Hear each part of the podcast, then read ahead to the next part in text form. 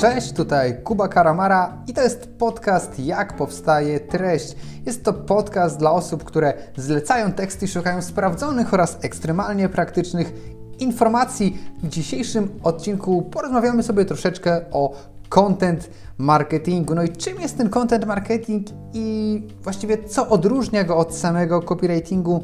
Sprawa jest dosyć prosta. O ile copywriting to tworzenie treści, o tyle content marketing to copywriting plus promocja yy, tego, tego produktu, promocja tego kontentu. Bo pamiętaj o tym, że yy, nieważne jak dobry tekst zlecisz czy napiszesz, jak dobry tekst będziesz mieć, to jeżeli nikt go nie zobaczy, yy, no to na nic on się nie zda. Dlatego szalenie istotna jest dystrybucja tych treści. Content marketing jest strategią długoterminową, ale pozwala na budowanie wizerunku eksperta, pozwala na zapadanie w pamięć. W akcjach content marketingowych nie tyle chodzi o to, żeby tworzyć treści, które w bezpośredni sposób promują Twoje produkty czy usługi, ale raczej o to, żeby pokazywać swoją wiedzę, rozwiązywać problemy klientów czy odpowiadać na najczęściej zadawane przez nich pytania.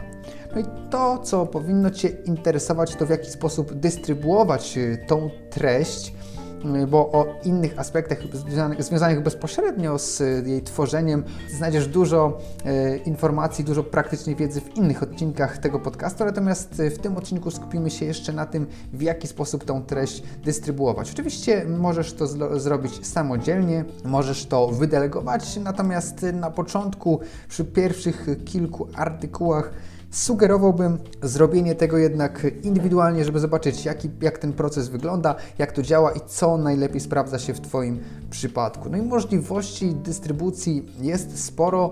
Y, pierwszą z nich, o, których, o której warto wspomnieć, są oczywiście tematyczne grupy na Facebooku. Facebook umożliwia dotarcie do osób bardzo dobrze sprofilowanych i jeżeli zajmujesz się y, na przykład robieniem blatów drewnianych, takich blatów do stołów, no to możesz sobie znaleźć czy grupy na Facebooku związane ze stolarstwem, czy być może są nawet takie, które bezpośrednio zrzeszają osoby, które robią takie blaty. No i w tych grupach, e, za przyzwoleniem oczywiście administratora, promować takie artykuły. Jeżeli tworzysz wartościowe, czy zlecasz wartościowe artykuły, no to prawdopodobnie z miłą chęcią i bez żadnego problemu e, administrator takiej grupy zgodzi się na publikację Twojej treści. Drugą możliwością może nieco mniej oczywistą, jest y, po prostu SEO, jest optymalizacja tych treści pod SEO i tutaj nawet jeżeli sam stworzysz sobie artykuł, no to warto poszukać SEO copywritera, który y, tą treść podrasuje Ci pod kątem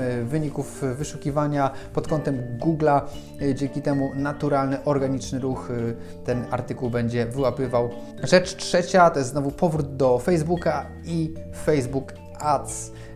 Facebook umożliwia bardzo, bardzo, bardzo dokładne profilowanie odbiorców i możesz w sposób płatny docierać do potencjalnych klientów. Podobnie sytuacja wygląda z reklamami Google'a.